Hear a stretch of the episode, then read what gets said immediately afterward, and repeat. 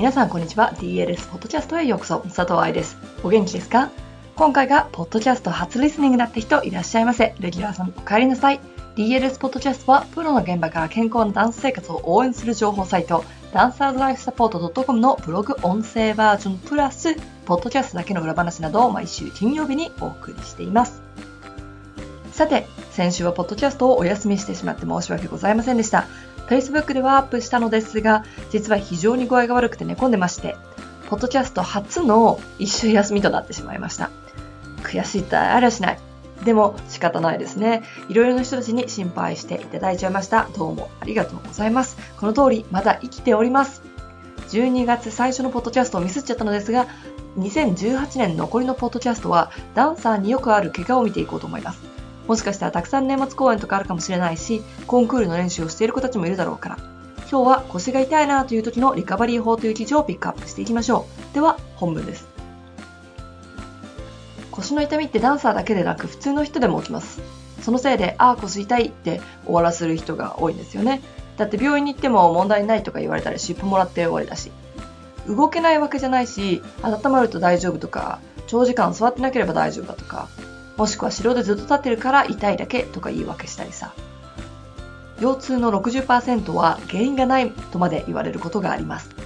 原因がないイコール組織が壊れているわけではないってことね。レントゲンや MRI でも何でもないって言われたりとかさ。そういう場合、筋肉張ってますねなんて言葉で済まされちゃったりします。でも、それらも痛みであることには間違いなく、ケアとリハビリで痛みがなくなるイコール良くなることも分かってます。ということで今日は病院に行くほどじゃないし別に生活できるけどなんだか腰がだるいなという人たちへ絶対にやっておきたいリカバリー法をご紹介します。腰じゃなくても使えるよ。一つ目、寝ること。つまりはしっかりと休息すること。これね、とても大事です。もちろん睡眠の質とか腰をサポートするために枕を膝の下に入れて膝を少し曲げる。仰向けの場合はね。とか、いろいろなトリックはあります。ただし、寝不足ではどんな怪我も治るまでに時間がかかってしまうよ。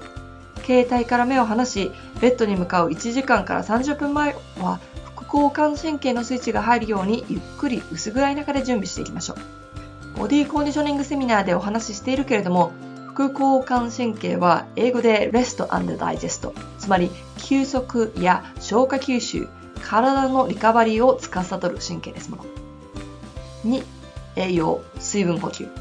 1に続き当たり前ですが忘れられているもの。腰が痛くなる時を考えてください。レッスンで長期指導オフィスにこもりっき定期的に動かないとなんて分かってるのにできないっていうのは水分補給を忘れているでしょう。リハに没頭している時もそうだね。筋膜の癒着が腰の痛みに大きく関与しているのだから、わからん人はそうなんだと思ってね。やはり水分補給は大事ですよ。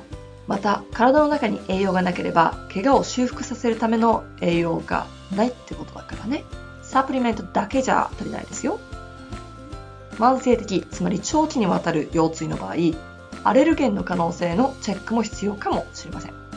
私はカラス麦こっちでいうオートミールってやつを2日以上食べると腰にきます。腸内炎症でコアに力が入らなくなるのか、砂糖とオートミールのコンビで炎症になるのか、食べ物の中には炎症を長引かせるものがあるのでご注意ください。その3、ストレッチ。筋膜系ヨガ。ストレッチもいいですよ。ここで言うストレッチはレッスン前のではないことに注意してくださいね。腰回りを動かす腰椎を一つ一つ感じる。そしてヨガのように立ったままだけど体幹を伸ばす動きなどを取り入れてあげましょう。脊柱はいろいろな方向に動きます。つまりいろいろな方向にストレッチ伸ばすべき。前後ろだけじゃなくて横やひねり全方向へ回すなども大事です。5月に行われるダンサーのボディコンディショニングセミナーでも筋膜ストレッチの方法をお話ししましたね。ただ床でベトーではないですからね。4軽いマッサージ、リリース。腰が痛い人って強いマッサージを求めることが多いんですが、それではうまくいかない時もあります。自分でやるのならば、そしてリカバリーに使う、つまり治療に使うのではなければ、1箇所1分以下で様々な部分をやってあげる必要があります。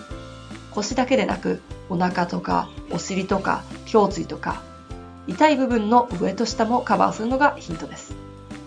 5、氷水お風呂。ここら辺は中級者レベルになりますが、リカバリーでアイスバスはスポーツ界では当たり前になってます。オーストラリアンバレエ団のリカバリー資料でも書かれている一つ。自分でやるときは場所と根性が必要ですが、シーズン中のダンサーや毎日リハ、本番が続く人はやっておきたい。お金払ってお客さん来てくれるんだからさ、自分の100%見せないとプロとは言いません。冷たくて嫌だなんて自分勝手なことを言わない。治療科、トレーナーで気になる人は、うん、14度くらいだと思ってください。その後、海、プール。さっきと同じ原理にもなりますが、もっと大きな水ね。浮遊するということは、腰椎への負担はもちろん、周りの筋肉を最大限にスイッチオフできる。最小限に使う？最大限にスイッチオフ？できる場所に体を置くことができます。軽く泳ぐ、動くなんてしたら、ストレッチ、 mobilization、そしてアイシングと active recovery と言われる運動などにもなるので最高。ストレッチってただベロンとしてればいいことじゃなくて、筋肉の組織を伸ばしたらストレッチなんだもんね。ただし、場所が必要なのは確かですから、みんなができるわけではございません。6、コンプレッションタイツ系。むくみ取り靴下とか言われる系ですね。ただ、靴下とかの小さな範囲っていうよりは、レギンスみたいなイメージ。そして上半身用もあります。これはかなり新しい高性能スポーツウェアのエリアに入ってきますが、ロイヤルパレーデンでは実際に一人一人の体を測り、特別に作ったものがあるだとか。まあそこまでできたらいいけど、そうじゃなくてもスキンとかのブランドをチェックしたらありますね。最近はユニクロでも出してるみたいです。ちなみに私は来日ツアーの時は90%の確率でこのいうのを入ります。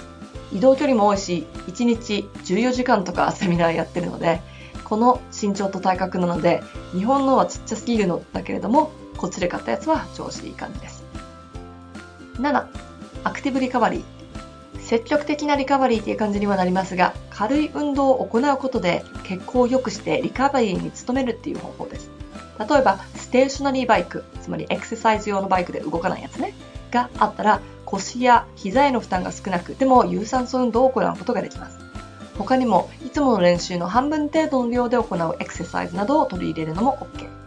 イメージ的には、体を動かすことで老廃物を流してあげる。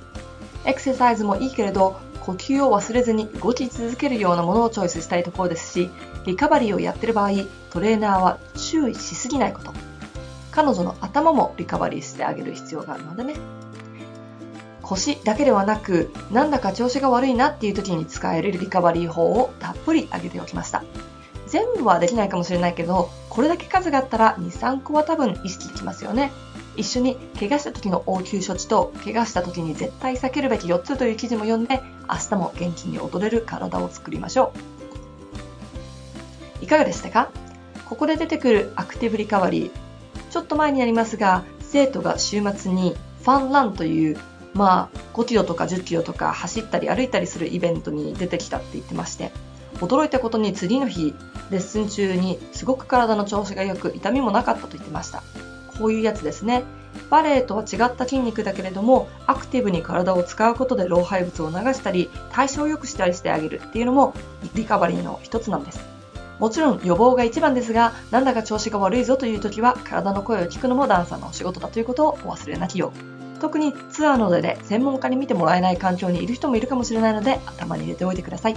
では、残り少ない今年も健康に過ごせますように、また来週のポッドキャストでお会いしましょう。ハッピーランシング佐藤愛でした。